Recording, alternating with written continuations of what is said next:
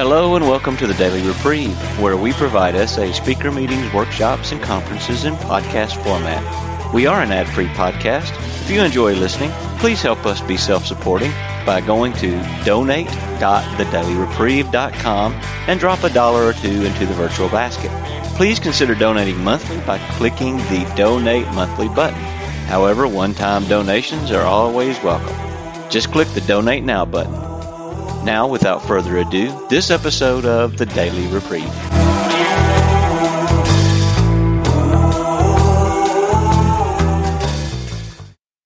Good morning.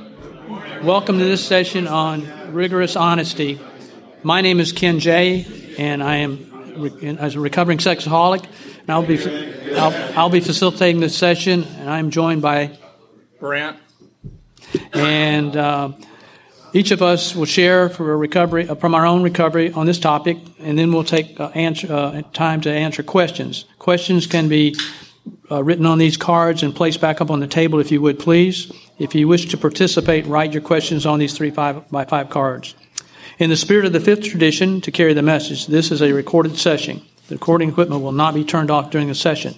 We ask that you please silence all cell phones. Let us open with the serenity prayer. Let's take a moment, uh, moment of silence first. Prayer. God, grant me the serenity to accept the things I cannot change, the courage to change the things I can, and the wisdom to know the difference. Thy will, not mine, be done. The SA purpose, Sexaholics Anonymous, is a fellowship of men and women who share their experience, strength, and hope with each other that they may solve their common problem and help others to recover. The only requirement for membership is a desire to stop lusting and become sexually sober. There are no dues or fees for SA membership. We are self supporting through our own contributions.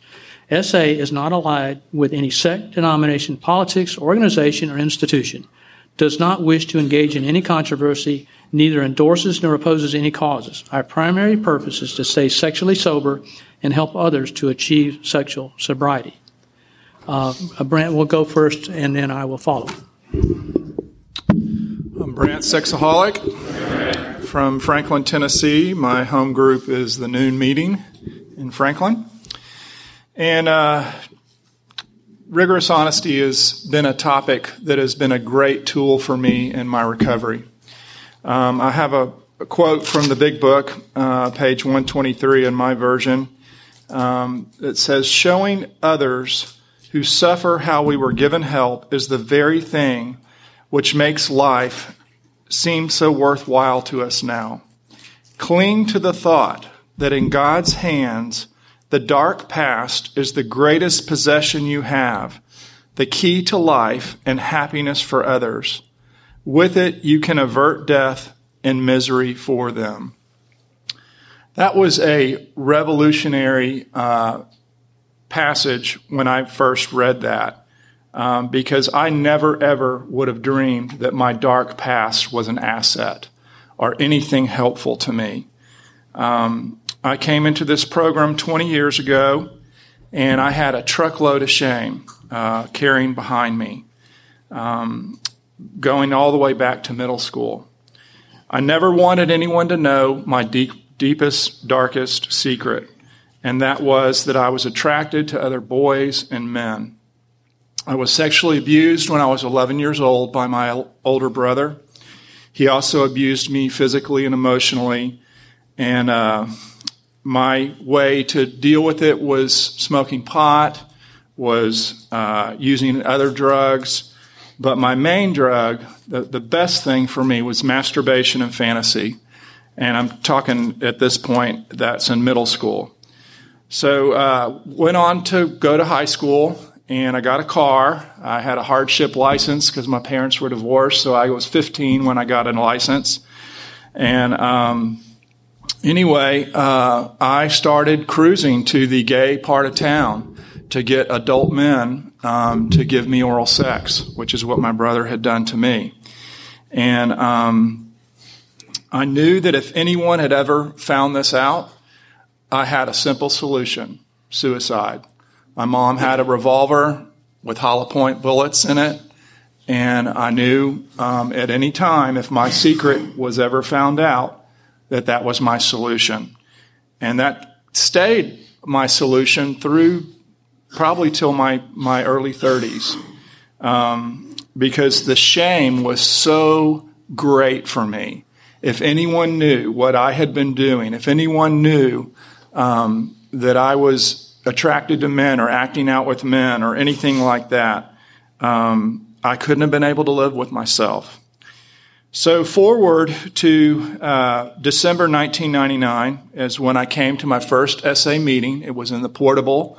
Uh, for those of you who um, don't live in the Nashville area, um, it's a basically a, a mobile home um, uh, with divided up with a couple classrooms, and uh, it was pretty dingy back then. They've cleaned it up by now if you've been there, but um, uh, that was my entrance into the program. I was scared. Um, I didn't know anyone in the room, which I was glad for that. I, I was nervous I was going to see someone I knew. Um, but I knew after hearing the introductory readings, um, you know, what is a sexaholic, the SA purpose, the problem, the solution, I was right at home because everything those readings said um, was how I felt. Uh, and uh, so after the readings, we, uh, as a custom in, at the portable, we were pulled out into a newcomer meeting. And I had this newcomer meeting, and I heard other members tell their stories and tell um, what they were dealing with and um, basically their journey into SA. And uh, I am so grateful uh, for SA. It has changed my life and it has given me the gift of being happy, joyous, and free, as our literature says. Um, I'm not sure when I first heard the words rigorous honesty, but uh, I would say that uh, it, it, has been uh, of there's so many tools that we have in, in working our program. For me, rigorous honesty has been the most powerful thing um, for me to use. Because what's happened is I go back to the shame, the core of, of, of, of when I'm not in the solution, and if I'm listening to shame, it imprisons me, it freezes me. And um, but when I bring the inside out and I tell the truth and I shine the light on the darkness, it is brings me so much more freedom. I'm always nervous um, if it's if I'm in a in a meeting and um, there's a topic or whatever, and I know that there's something that I need to say, but I don't want to say because I don't want to, you know, I, I, I have a, a, a, one of my therapists called me an image manager. You know, I want to look good on the outside and make sure you know everyone um, thinks I'm okay, and you know, uh, which was always a farce. Um, but uh, I learned by practice, and never it's never easy, but bringing the inside out and bringing my rigorous honesty and uh, of saying, you know, whether it was a fantasy or whether it was talking about when I was sexually abused or whatever um, stuff that I felt you're going to think different about me. You're not going to like me. You're not going to want to hug me after the meeting. Um, that I'm damaged goods. And, uh, but the opposite is what happens. And whenever I hear people uh, speak with rigorous honesty, it gives me them more respect for them. It makes me have more courage. It makes me want to be more honest and and not uh, just trying to hide things. Um, in the SA White Book uh, on page 160, it says, Whenever I felt some experience, image, memory, or thought was controlling me, as often was the case, I would bring it into the light, talking it out with another program person, getting the air and sunlight on it. Lust hates the light and flees from it. It loves the dark secret recesses of my being. And once I let it lodge in there, it's like a fungus and starts flourishing. The athlete's foot of the soul. But as soon as I bring it into the light, exposing it to another recovering alcoholic, sexaholic, the power it has over me is broken. Light kills lust. I did this with specific experiences, not in generalities. Every time I talked it out in surrender, the power of that memory or experience was broken. And uh, that has been true for me in my experience of, of uh, being in recovery, is showing, getting that air and, and, and sunlight, and that expels that, that fungus, as the reading says, um, the athlete's foot of the soul. I like that um, saying there. Um, but I know when I bring my shame into the light, when I bring the things that I don't want to say, um, it's liberating me. And I've never seen anyone, when I, of anything that I've shared, get, get up and walk out of the room. Um, so it, this has just been a great tool for me. So uh, I know uh, when I do have fantasies or euphoric recall or you know uh, lust thoughts, um, the best thing for me to do is to cast it out as immediately as I can. Um, not necessarily, uh, you know, depending on the, the, the situation, but um, the, the best thing is I need to, to do is to talk to someone that I trust, someone that I know that is safe, and um, could be someone in a program, could be someone on a phone call, uh, obviously my sponsor, uh, my program buddies, people I call a lot. Um, and, uh, you know, I, and, and usually I, have this feeling of, no, you don't want to say that. No, don't, don't talk about that because they're going to think something, uh, really, you know, bad about you or lose respect for you or whatever. Um, but I've learned over the years that this is what I need to do. I need to take those uncomfortable feelings, they're just feelings, and to, to bring them out and um, and it and it works for me. Um, I feel so much better after I've said whatever I was, you know, feeling bondage to, um, and being shining the light on it, being rigorously honest, and saying what I didn't want to say. Um, but the one, but it, it, it, when I bring it into the light, the the power of the shame vanishes for me.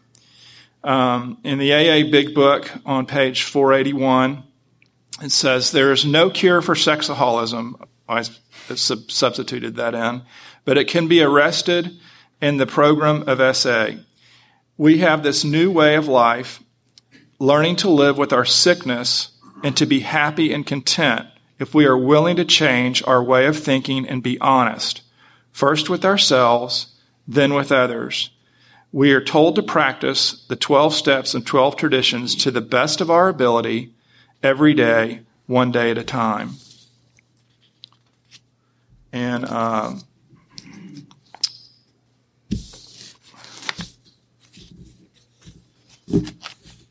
so uh, that's my, it, it, it's no magic, you know, it's no magic trick. It's just, uh, I'm a shame junkie and I have had shame uh, for for most of my life, so I'm a recovering uh, shame addict. And uh, but given the tools of the program, um, I have a way out. I have a way where I can, uh, as in the solution, it says, you know, lift my head, look the world in the eyes, and stand free.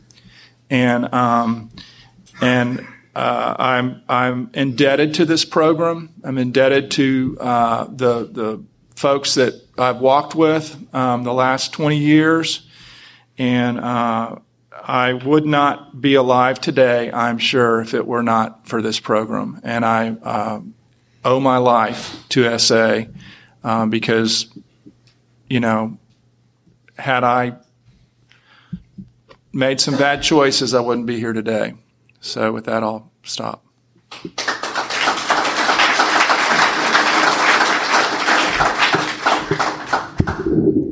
My name is Ken. I am a sexaholic. um, by the grace of God, through this program and the help of the members of this fellowship, a sponsor and a loving community, I've been sexually sober since December of 07. Uh, I'm going to talk about what I have experienced in terms of practical tools uh, because I'm an engineer by trade, I'm an analytical by trade, I'm obsessive by nature. and so, uh, but it helps. But some of the uh, uh, watchwords uh, that, that we hear is things like exaggeration, embellishment, white lies, more or less, lies by a thousand excuses. Those are all forms of dishonesty. And I've categorized it for myself based on some material I've learned from other form, other places. You know, there's the clear, easy to understand direct one, uh, direct lies. Uh, you know, I deliberately tell you something that I know not to be true. It's not the same thing as telling you something that I think is true, and I'm mistaken about the facts that I have. That's not it at all. Exaggeration. exaggeration is a lie. I mean, there's no getting around it. It's, it's I, I remember um, uh, being in a meeting early on in my recovery, and I was talking to other member of the fellowship, and we were, you know, where are you? Which step are you on? Kind of thing. And I said, uh, on the ninth step. And he said, oh, really? I said, yeah. He said, how many amends have you done? I said, I've done five or six. I hadn't done any. You know, and I immediately said, I can't understand why I just lied to you. You're not my sponsor. You know, you're not my higher power. What in the world? Why would I lie to you? But as an addict, lying was easier than breathing. I mean, it really was. And, and so that was my default reaction. And I would lie for reasons that had no value to me whatsoever. That's insane. I mean, if you think about it. And I wasn't even gaining anything from it. But uh, exaggeration, you know, li- uh, um, lies of omission. Did you have sex with that woman? No, I didn't. I had sex with that woman. you know, so you know, I, I, I can play the legal game. You know, well, you know, uh, you know, I didn't I didn't have sex with redheads on Wednesdays ever. You know, so. but uh, that the lies of omission is a big one. Another one is a little more complicated to explain. I sort of call it complicity, and that is, Mike, I have to be able to put my head on the bed, on the pillow at night, with as clear a conscience as I can have to make all the amends for the day that I harms that I'm aware of. I don't always do it. I try to do it, uh, or if not, at least go to bed with a plan to make the amends the next time. But if I have something eating at me, it will it will eat at me if I've left something undone, if I've not made an amends. And one of, one of the more complicated things is where you know, I'm with I'm with someone and we've experienced something together, and that person tells a deliberate lie.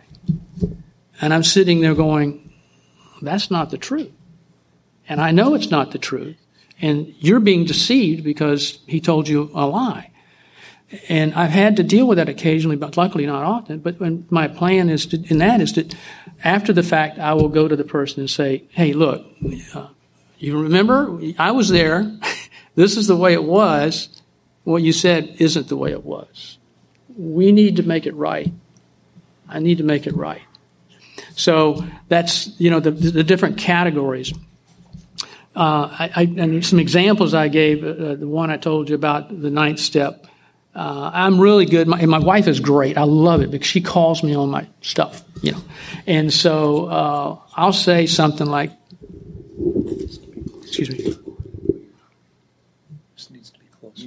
Oh, I'm sorry. Uh, okay, I'm sorry. I turned it away from the mic. Thank you very much.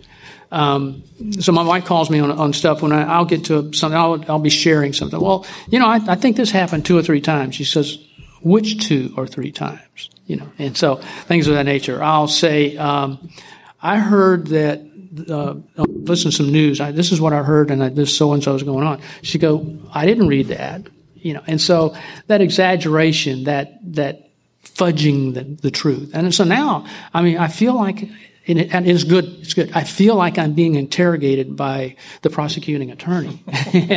and that's okay because she keeps me on the right and narrow. I, because left to my own devices, what am I going to do? I'm going to exaggerate, I'm going to embellish, which is another way of lying, and then make myself look better Why do I want to do that? Because I'm afraid, I have fear, I want you to like me. And, and anything I can do to help me do that is what I'm going to do. So, um, you know, I'm always looking to be better than you, or I'm using being worse than you as a way to get sympathy. You know, and so anything I can do to make that happen. Lies of omission. Uh, I just told you about the, the, the, lady that I never, you know, that asked the wrong question. Um, you know, and not answering a question, you know, wholly. I mean, I, I I've been involved in litigations uh, with a company I was before, and they taught us not to offer information. You know, if you you ask a you ask me a question, I'll answer it. If the question is ambiguous, you don't say, "Well, do you mean this or that?" Uh, attorneys love that because then you're going to open up your guts and spill stuff they want. So if I don't answer, understand the question, then and under interrogation, I say you're going to have to restate the question in the terms that I can understand more explicitly. So my life tends to be like that in, in addiction. Like, well, you didn't ask me about that woman, you asked me about this woman, you know. So, and not volunteering information. So today, if it's pertinent, if someone asks me a question and they're trying to gather the truth, which is information, and, and the honesty is the process of sharing that, then I need to volunteer information that's pertinent. If they didn't ask the question, I still need to give that information. So being forthcoming is a way to, you know, to deal with that. Um, let's see. You know, one of, one of the ways that I, that, uh, that I lied was it was through my actions or lack of actions as an employee. I mean, I stole from those people. Stealing is, is a form of, of dishonesty. Uh, you know, I was searching for opportunities to act out, or I was acting out on time, but the company was paying for me. So those are some examples of how I have acted out in the past, and or not acted out, but examples of where I've, I've used dishonesty to get things that I wanted. There's one word that comes up that I can't figure out how it fits into this conversation, but it came up earlier in a conversation I had today, and that's sarcasm. And that's a, that's a hurtful word. It's a, it's a, it's a half truth. I say something, it has value only because part of it's true. You know, you, you know, you, uh, and so, and, but part of it's a cut, right? So it's a deliberate attempt to cut you, to hurt you but it, part of it is, has some truth. So it's, it's another form of dishonesty. It's also very hurtful. I'm not sure where that fits in this conversation, but I've since stopped using that as, in my speech pattern. I no longer make those kind of jokes or use that kind of technique to, and all it is is an attention getting technique. And, and, so I need to stop that. I'm trying to get you to like me, to love me, to, you know, realize that I'm not who you think I am, you know, and so, um, so, so the actions that I take today to, to get to this point is I have to be honest with myself. I have to, you know, I, I have to right size myself. I had to be, you know, I always was playing the, this issue of either I'm better than you or I'm a piece of garbage and you should detest me. I never was who I was. And, um, I remember one time uh, someone who was potentially an acting out partner, and I was defacing myself in such a way, and she says, "You know, no, you, you need to be honest with yourself. You're you're a nice enough man." Of course, this is before I hit on her, you know, but uh, uh, you know, you, you need to be honest with yourself and say that you are who you are, not who you want me to think you are. So, being honest with myself. I have to be willing to listen to others, what they say. I mean, we don't live uh, by the criticisms of others. We don't live by your opinion. And David was saying earlier, says, your opinion of me is none of my business. Okay. But that's not to say that your observations about me, like my wife saying, you know, you're, you're exaggerating. You know, where did you get that information? That's legitimate information I need to process and take to, to my own actions. And I avoid exaggerations. I stop when I start saying things like, well, I think it might be. I know what I know, and I know when I don't know. And those are two different things. I, I, I used to say things, I know, I know, but I don't. Sometimes I know what I think I know. and that's not the same thing. If I witnessed it unequivocally in a way that's very analytical, or I know it from personal experience, like my experience during the dope, you can't argue with my feelings. Those are my feelings. They're inside me, you know, and I can't argue with yours. But those are the only few things that I know. But I, everything else, I have to be very careful that, I, that I'm not exaggerating. Um, and another one is, uh, like I just said, is, is, is, knowing when I know something, and, and as opposed to knowing when I think I know something and being forthcoming again, as I mentioned before, I, am more. I'm an open book. I told one of my sponsees who came to me after a meeting. I said, it used to be I hid my computer. I had a password on it. Phone was locked. and It was, you know, the, the contact list was, you know, disguised. My phone is unlocked. My computer's unlocked. My wife, uh, one time she came to me and says, uh, uh, "We need to talk." Well, in the old days, we need to talk was you're in trouble. but and then I, she, she said that, and I go, "Whoa, wait a minute! I'm not doing anything now. I might be being a jerk, right? There's a difference, but I'm not acting out. And uh, I, I, have to tell a quick side story that." You know, I, I, I, tell people that there's a they've come up with some medication to help men and women, I guess, suppress their libido but there's no medication to keep me from being an asshole. I mean, and so th- th- that's what the program does for me. Is it, it teaches me that you know I need to be a loving, caring, honest, uh, considerate human being, and that's not my default condition. But the program has taught me how to do that. So you know, those are, are some of the things that I have to do in, in going forward and, dealing with others. So with that, um, I hope those were useful. I, I, I, I gave you a good story beforehand, and, and, I have a lot of experience in, in being dishonest, but there's no reason to go into the details. I thought perhaps you could use some solution opportunities, and that's what I tried to share. Thanks for letting me share.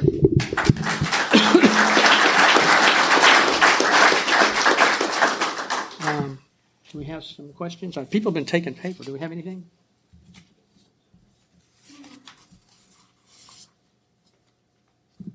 Okay, here we go.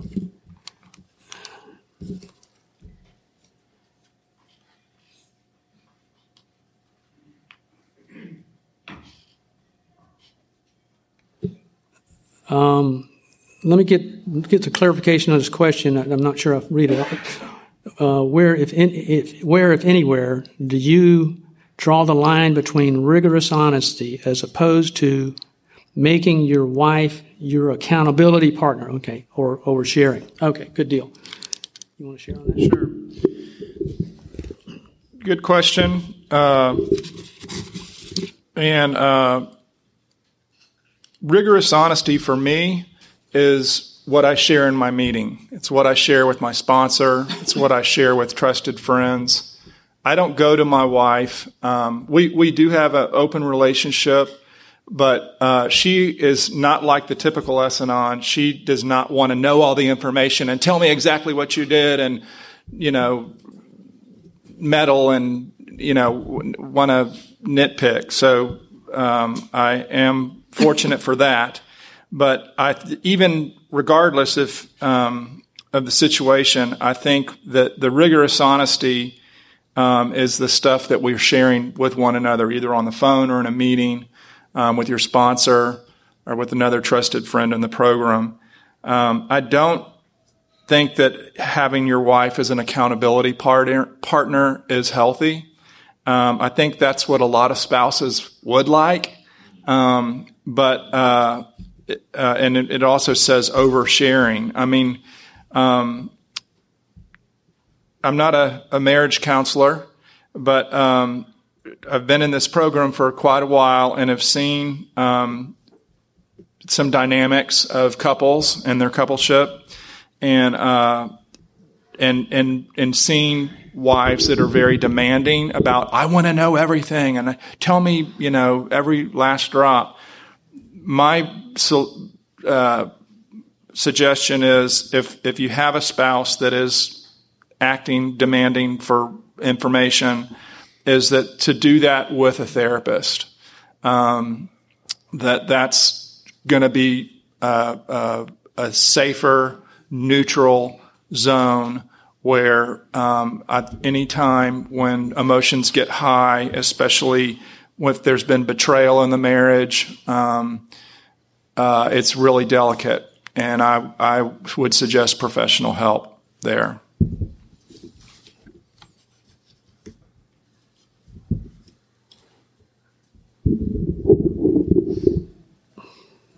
I would read from the, the White Book, page three, to the newcomer a caution. We suggest that newcomers to sexual, Sexaholics Anonymous not reveal their sexual past to a spouse or family member who does not already know it, know of it, without careful consideration in a period of sexual sobriety, and even then only after prior discussion with an SA sponsor or group. Typically, when we can come into the program, we, when we come into the program, we want to share our excitement with our closest to us and tell all and to tell all right away. Such disclosures might injure our family or others and should be confined to the group of which you are a part until a wise course is indicated. Of course, there is any chance we have put others in danger, we take immediate steps to try to correct that. I think that speaks very well to this situation. I um, there's some couple other questions along the lines of. Um, That's already been. Okay. Okay. Um, along the along the same lines of asking how to deal with this. Um, I've heard it many times in the program from people more more experienced than me. I've heard it from uh, uh, couples counselors. I t- when I made my nine steps amends to, to my wife, I told her I had affairs with multiple women for multiple years. I had multiple occurrences of one night stands. Everything else is a detail. It doesn't change the facts. I was, I violated the marriage vows. I was unfaithful. I lied. And I was dishonest with you on many levels. Nothing else will make you a better person. And details do not help, in my opinion. And I think the comments to, about the counselor is a great one. As it says in the white book, we seek advice from our sponsors and the groups. So that is my comment. And there was another one that tied to it about um, my son asked about how babies are born. Am I telling him everything straight through delivery? Well, you know, the act of, uh, of intercourse is, is a, a God given behavior. We don't have to be crude or rude or, or, or vulgar in the process. And uh, you can do it in a more clinical way, if you will. You know, it's a, a loving interaction with human beings, between two human beings, hopefully. And it, it involves a physiological inter, uh, interconnection. And, you know, you as a, a, child have either a penis or a vagina. And, you know, and you, you can talk in those kind of terms without being crude. Assuming it's the right age, bracket, appropriateness, you can talk about it and stuff. And at least that's my opinion. There's something over there.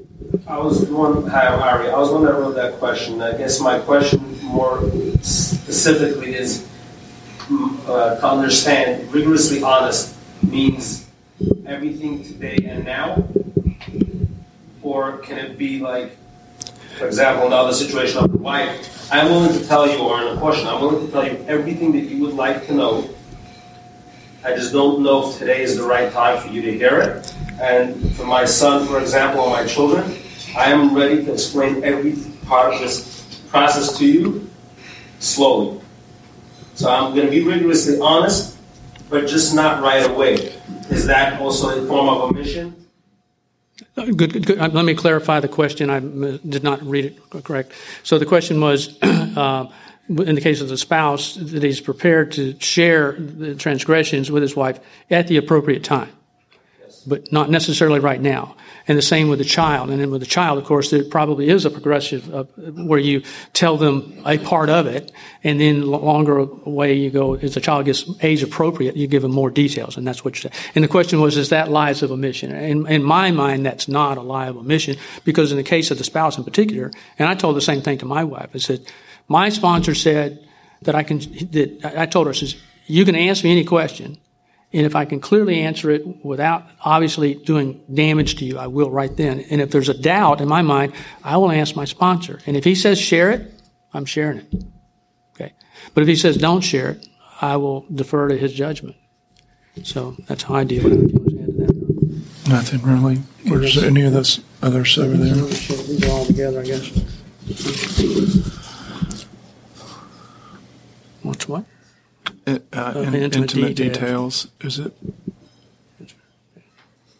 Okay, so the question is if a spouse wants intimate details, is it appropriate to ask her what her motives are?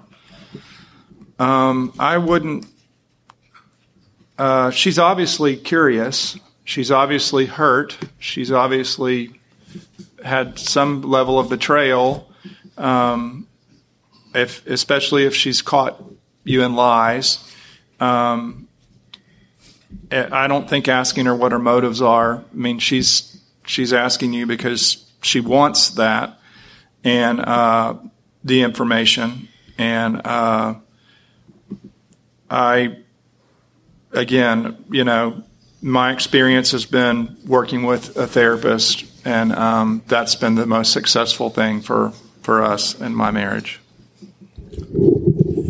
Yeah, I sort of repeat myself on that one. You know, details, um, especially explicit details of sexual behaviors, is, watch a porn video. You know, you know, um, that's that's not healthy for a recovery. Uh, my therapist, we had a couple sessions that that doesn't cause healing, and it's it's supposed to be about healing. If you're looking for for grounds for a divorce, maybe, but if you're looking for healing, that's not a helpful thing. Okay, I see this one. It says, uh, as a married man, how do you balance sharing triggers, details, and the why on things with your wife versus just being honest? And I think it's it's um, that's a great question, and uh, uh, just backing of, of what you've sh- been sharing, Ken, is the details is not getting into the intricacies um, that is just feeding the sickness for the S-anon. They want the details. They feed on the details. They're p- picturing it in their mind, and it, and I believe it causes more damage. That's my opinion. Um, but it, speaking in you know saying yes, I did have an affair. Being on, you have to be honest. You can't be dishonest. It's you know not going to work. But don't have to go into, well, we did it in this position, or she was wearing this kind of perfume, or this is how she dresses, or, um, you know, because the wife is basically um, feeling, you know, comparison. You know, well, your affair partner is this, and I'm not good enough, so that's, you know, and just spiraling down. Um, but I think it is um, important to share if, if, you know if there's been betrayal, if there's been lying. Um, but uh, she, it, it, um, from what I understand, and, and again, my wife isn't one of these, but I know plenty of people in the program who who are have they want to know every single solitary little thing, and um, and sharing uh, just the big picture is going to be a lot better. And, I'd like to add a little something to this. Um, I, I, you know, I've worked with sponsees, and I had some that became obsessed. Imagine that became obsessed with reporting their triggers to me.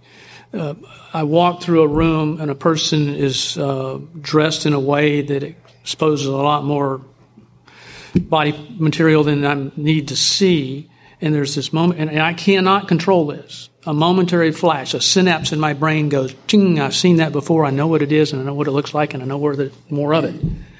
I cannot stop that. I cannot control that. But what happens after that, I can control. And that is the obsession of lusting, looking, and pursuing it and seeking it out. And I don't uh, I, I, in the beginning of the program, I did share some triggers with my wife, and quickly learned that was a mistake because it just makes her feel less than. What she got that I don't got, right? You know, why are you looking at her and not me? And also, if I shared every piece of garbage that went through my brain, it's enough to make anybody want to go commit suicide, you know. And so, including me, you know. And so, it, it triggers are not to and, and I tell my sponsees, we don't share that. We don't share lusting with our sponsors um, that, I sponsor. I tell them, we don't share that with your spouse. You share that with me. You share that in a meeting. You should call somebody else in the program. That we don't need to share. That's, and that's not being a lie of omission because it's like in the ninth step to amends, we, we make amends when to do so would not harm them. In this form of honesty. I'm being honest. I'm being honest because I'm telling God because I'm saying it. Being honest with myself because I'm saying it. And I'm telling you. So the fact that I didn't tell my wife is not necessary in this example. It's a new question. And then I don't know if we've answered this one. And we haven't. Um, uh, so this one says, What practical tools did you use in early recovery to retrain yourself to be rigorously honest? Accountability partner, inventory, 10 step. Um, so for me in early recovery, uh, it was, you know, an un- unpeeling, you know, like an onion. You know, I I started with the real obvious things and the things that I wasn't too scared to talk about out loud, and then you know, the more I plugged into the program, the more I worked my steps, the more I connected and, and was honest and vulnerable with other members in the program, um, the easier it was to be rigorously honest. Um, and like I was saying earlier, you know, there's time, I've been in the program for 20 years, and there's times when I sit in a meeting and I'm like, oh, I don't want to share this. But I know that I need to. If whenever I hear, have that little voice, no, you don't want anyone to hear this. Oh, no, that's going to be really embarrassing. Or no, that's going to be, that means I need to do it. You know, that's telling me, that's the voice that's saying that, that, that I've got to do it. Not that I always do, but that's what I try to do. Um, and then uh, um, accountability partner. Uh, I know that's a. Uh, when I was in college, we had I was in a fraternity, and we had uh, some guys that were struggling with their uh, masturbation and stuff like that, and. Um, this was this whole big accountability partner thing. This was way before recovery. Um, I just think it's. Um, I don't. I, I, even the words accountability partner. I don't know. Just conjures up something like I've got a checklist. You better have done this. You better. If you didn't do this, you know you're bad or whatever. Um, I would just say, you know, be, seek out people that are safe. Seek out people that you like what you hear in meetings.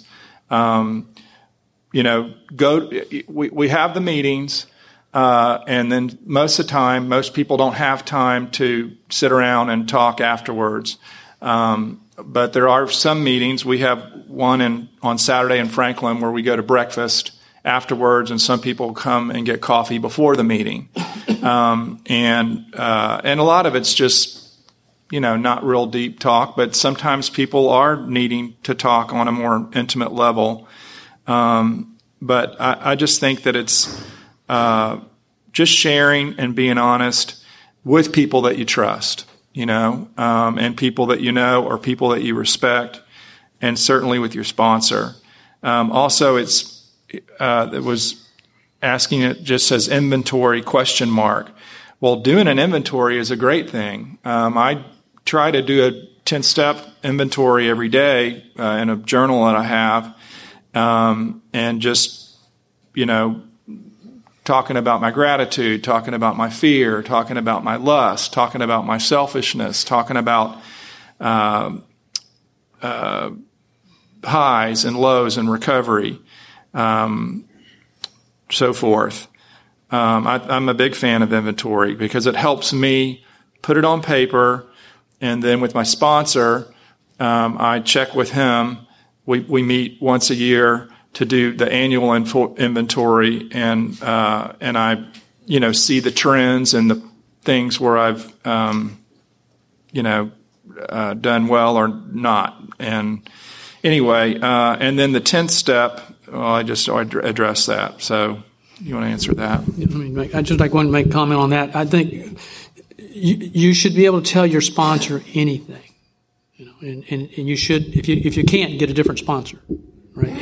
Um, because there is your real accountability. There's where, and, and so you tell them any and everything. They know all the shame, the guilt, the, the transgressions, the skeletons in the closet. But that should be your safe place, as we talked about. Because, and if you don't have that relationship, develop it or get a different sponsor.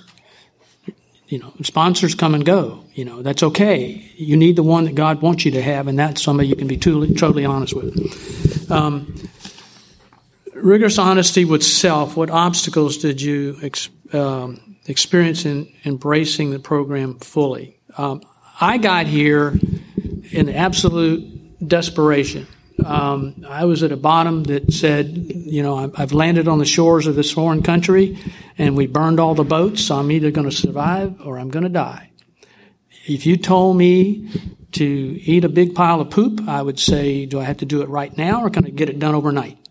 You know, and so, it, and I never said why. I didn't use the word why. Why do I need to do that? And I have sponsees to do that. So we don't have those conversations. I'll explain what I'm asking you to do and why, and I will say to some degree what it is, but we're not going to debate it. But I would have done anything you told me to do as a sponsor, as my sponsor. And so I didn't have that problem. So I'll let you speak to that.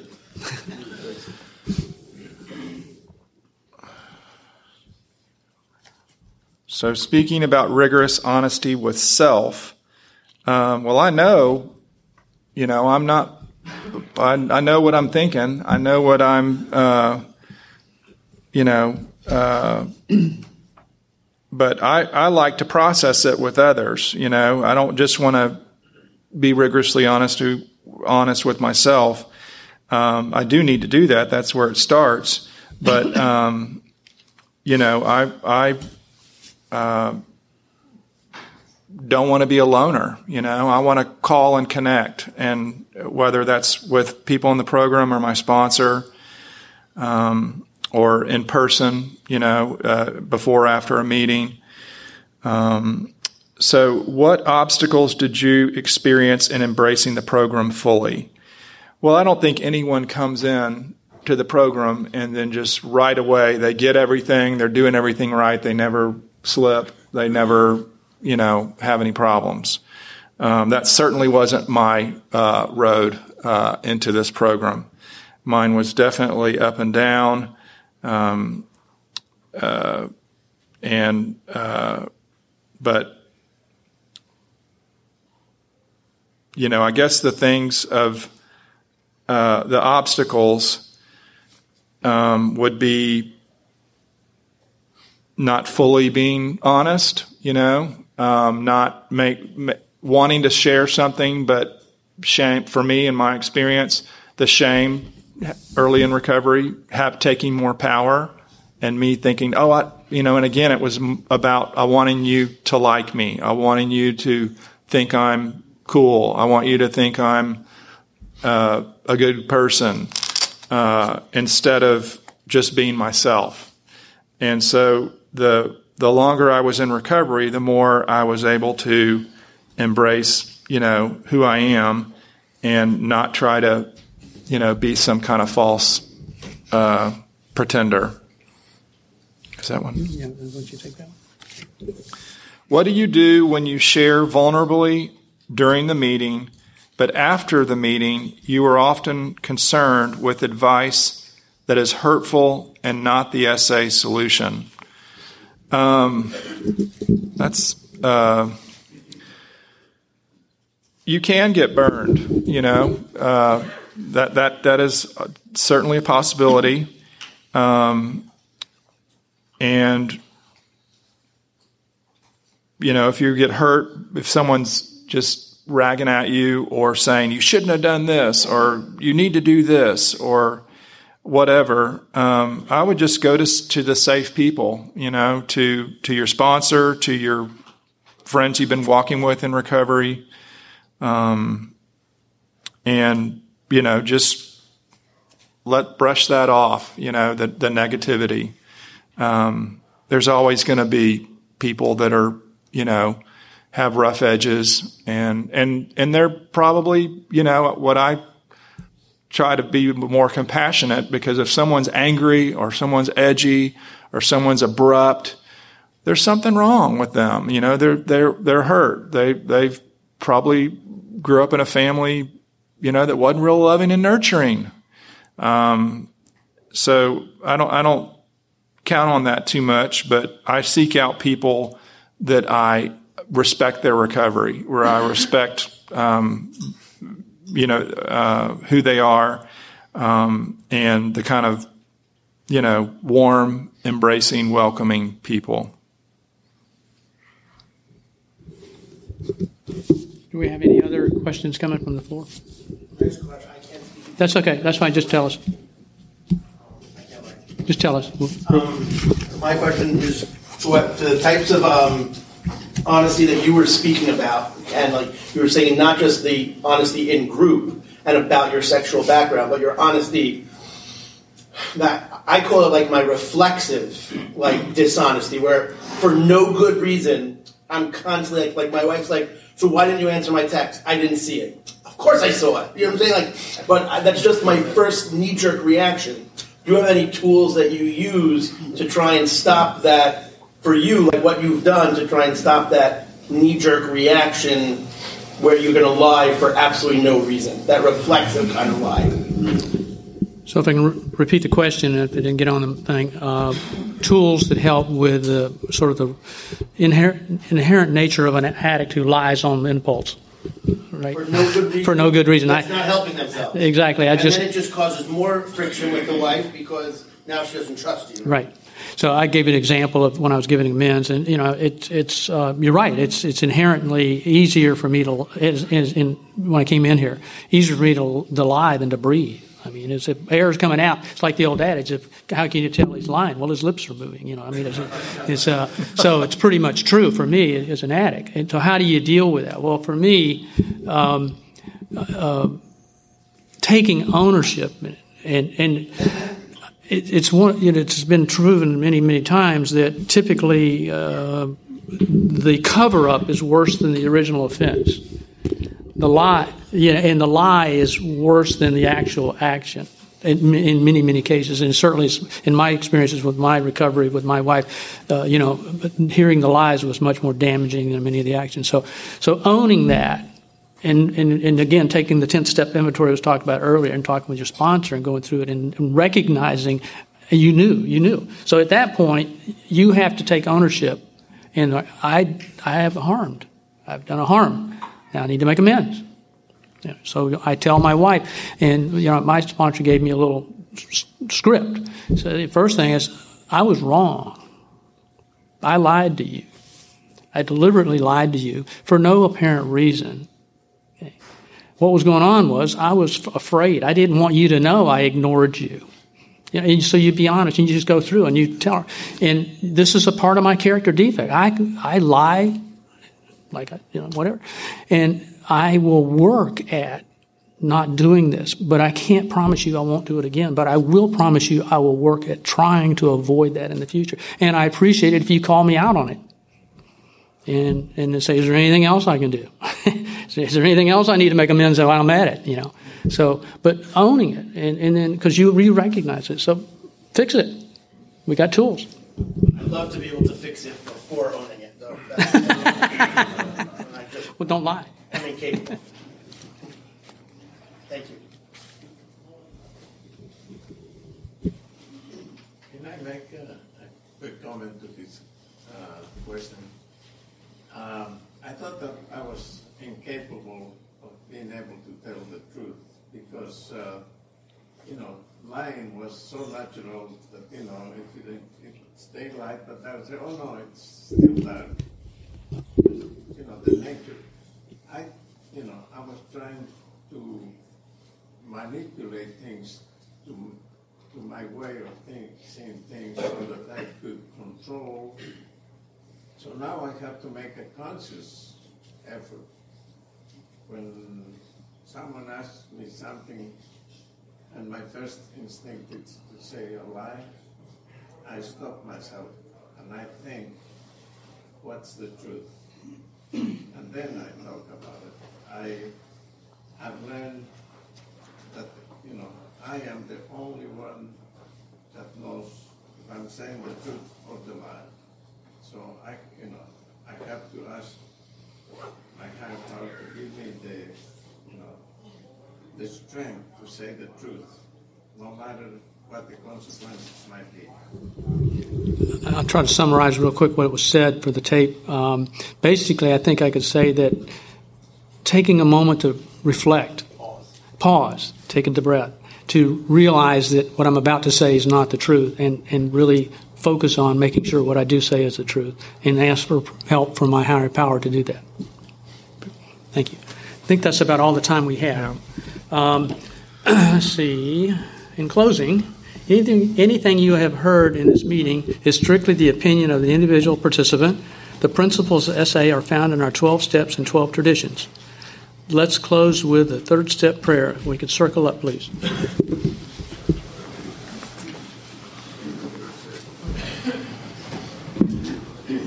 Let's see. We're going around the corner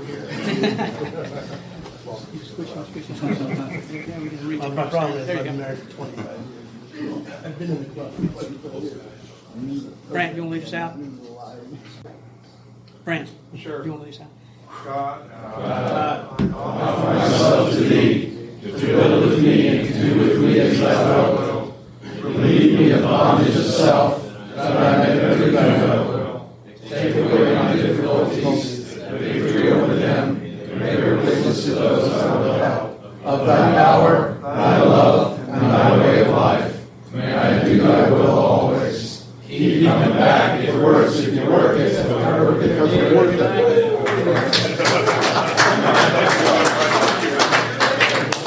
Try, but I'm not going to was just thinking, for a kid from Atlanta, when I went to that marathon. Probably was. Yeah. Every once in a while, I call you. Well, good. I live in uh, Mississippi. Oh, not over there, Stanford. Stanford. I live in uh, Northeast Mississippi, and uh, go to a lot of the Memphis. Memphis. Yeah, every once in a while I call you, but I couldn't. Uh, I have you on my phone as a call this guy, but I couldn't remember. I couldn't put a face. I couldn't remember. Yeah, yeah, maybe, maybe not. Good deal. I look forward to hearing from you. I like that uh, a lot of the questions I could relate to because they, uh, it seemed like the one of the overlaying things was how do I do rigorous honesty perfectly? Yeah. Yo, I was I was just mixing to. Yeah, it's not. Uh, I think that what's beneficial for me and what offers me and others grace is that I have a willingness and a desire to do something new that I don't necessarily know how to do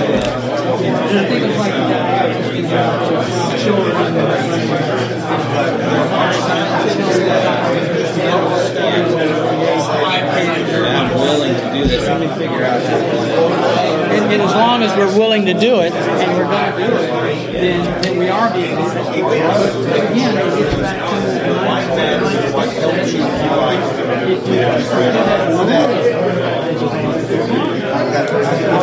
I, but I'm honest, maybe I'm not divulging that why all the thinking. Then it's clear they're going to say it's overachieving. Basic situation.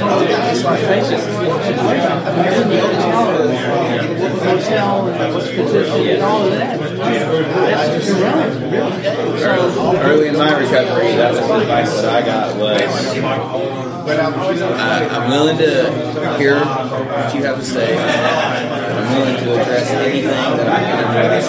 And if I how to answer I'm willing to answer it in an uh, environment overseen by someone. Yeah, therapist, somebody. Um, I'm willing. I'm willing to answer this, and I'm not willing to answer just between me. Yeah, yeah, yeah. And boy, that was really helpful. That was really helpful guidepost for me to not uh, overshare and word vomit. And oh yeah, that's she's not my accountability. you know, we want to jump. You know, we say, Yeah. I'm going to jump. So I feel better. Oh, I feel better, man. I got all this. Yeah. Get all this vomit out on you instead of me. And then she goes away going, oh my. I would like to thank you for listening to this episode of the Daily Reprieve, the best source for experience, strength, and hope for SA members. Please subscribe to this podcast to be alerted of new episodes. Please show your support by donating to the Daily Reprieve by going to donate.thedailyreprieve.com and choosing either monthly donations or a one time donation by clicking Donate Now. Thank you for listening and stay tuned for the next episode of The Daily Reprieve.